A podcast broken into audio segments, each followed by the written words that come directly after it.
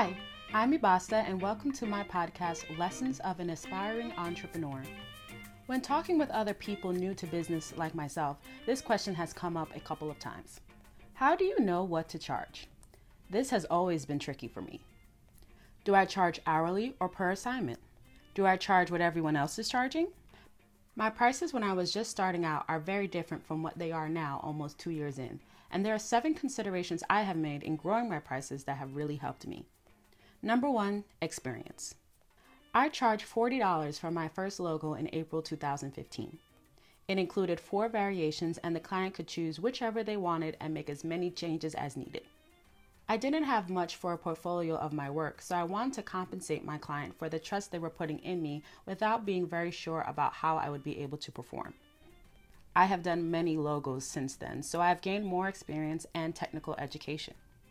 I have learned what people are generally looking for when it comes to their design, so I can add more value to my work, and with additional training, I can create a higher quality design, which all has had an impact on my price. Number two, customer response. I quickly moved up from the $40 logo design because the response I was getting was, oh, that's it? Every time I heard it, it would sting because that told me that I could have made more money. In economics, there is the market price. This is the sweet spot for pricing for both the buyer and the seller. At $40, my buyer was satisfied, but I was not. I didn't like the idea of being seen as cheap, but I also feared about being seen as overpriced. I steadily increased the quote until I was consistently getting response from clients where they felt the price was fair instead of a bargain. Number three, overhead. A common assumption is that running my business is free.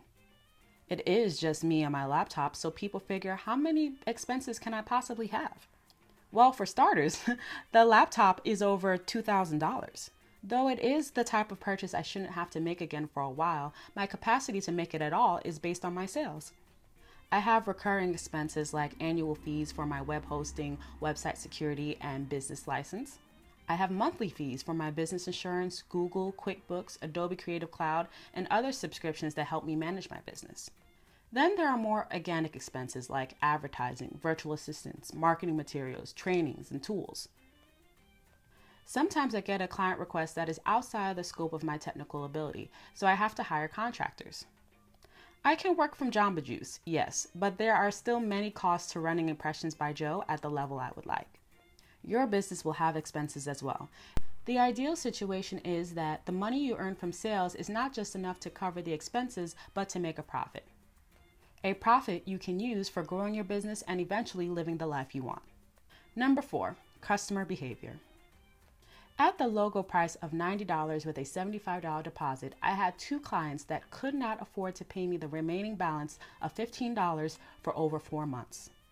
Those experiences taught me that at a certain price point, I was attracting people who were not very serious about the investment they were making in their business. It is my personal opinion that money is a way to quantify effort. Therefore, I find that people who are willing to commit to a higher price point are coming with integrity and intention that was oftentimes not present when people were paying less than $100. Another behavior I noticed was a lack of thoughtfulness regarding my time. When I first started, I never had any revision restrictions because usually I would be able to complete things within two or three drafts. However, I had one client who requested 17 revisions after already approving the design over and over again. I realized that I had to set a standard for myself based on a principle. I introduced fees for any revisions requested after the project was finished, no matter how small. This helped mitigate indecisiveness and allowed me to protect my time. Number five, personal satisfaction. I saw a huge benefit to the phase of my business where I was working it as a side hustle. My main expenses were already taken care of, so I had the flexibility to charge whatever I wanted. I was able to quickly acquire experience. Since my business wasn't my main source of income, I had the room to experiment instead of having to worry about making sure I made enough sales to keep my business afloat. I wish I spent more time stabilizing my business in this phase before transitioning it into being my main source of income. My advice is instead of worrying about what everybody else is charging, consider where you are in life currently while being mindful of where you want to go and charge what will make you feel personally satisfied. The experience with the indecisive client from earlier resulted in me feeling very overextended and taught me that this was not something I wanted for myself in the future. I experimented with a revision limit for designs for a while, but then I decided to increase the price to a point where I feel comfortable being retained for unlimited revisions. 6. Sales skills. Have you ever saw a commercial for a product or service and thought, that is way too much money for the quality? You may be right in your opinion, but a TV commercial is not cheap, so the seller must be doing something right regardless of the fact that the product is not the greatest. This reminds me of a quote by Matthew Hussey that really resonated with me. He said, A better marketer can often beat out a better talent. Sales is not so much about getting people to pay the price you want as it is about getting people to see the value in what you are selling and agree that it is worth the price you want. Better scenario, it's worth to them even more than what you want. Some people are great salesmen, but for me, the idea of trying to convince someone to buy from me made me extremely uncomfortable. It still kind of does, but again, it's not about getting them to buy, it is about getting them to appreciate the value of what I'm offering. If you feel ingenuine when you are selling, then when you communicate with prospective customers, they will feel like they're being sold on something. No one likes that. It's why we avoid most kiosks in the mall. You want the conversation to feel like you are trying to help this person with their problem. One thing I did that really helped me develop this skill is I found someone who had a selling style that I felt comfortable emulating. I made notes about their methods and the language they used to sell their products and started implementing them in my own business. Finally, number seven, your perfect life. When I first started Impressions by Jo, my goal was to be able to work anywhere in the world. I wanted my life to have flexibility. That would not be possible for me at $40 for a logo, so I had to grow. As I develop a reliable way to consistently bring money in, I consider how many projects would I need to live the life I want. This process is called reverse engineering. Think of where you ultimately want to end up in excruciating detail. Where do you want your business to be? How do you want your life to be? What daily routines do you want to implement? What things would you like to do monthly, annually? How much is it going to cost for you to do those things? Once you've figured out your end result, then you work your way backwards. What do you need to do to get your business to that point? How much money do you need to make?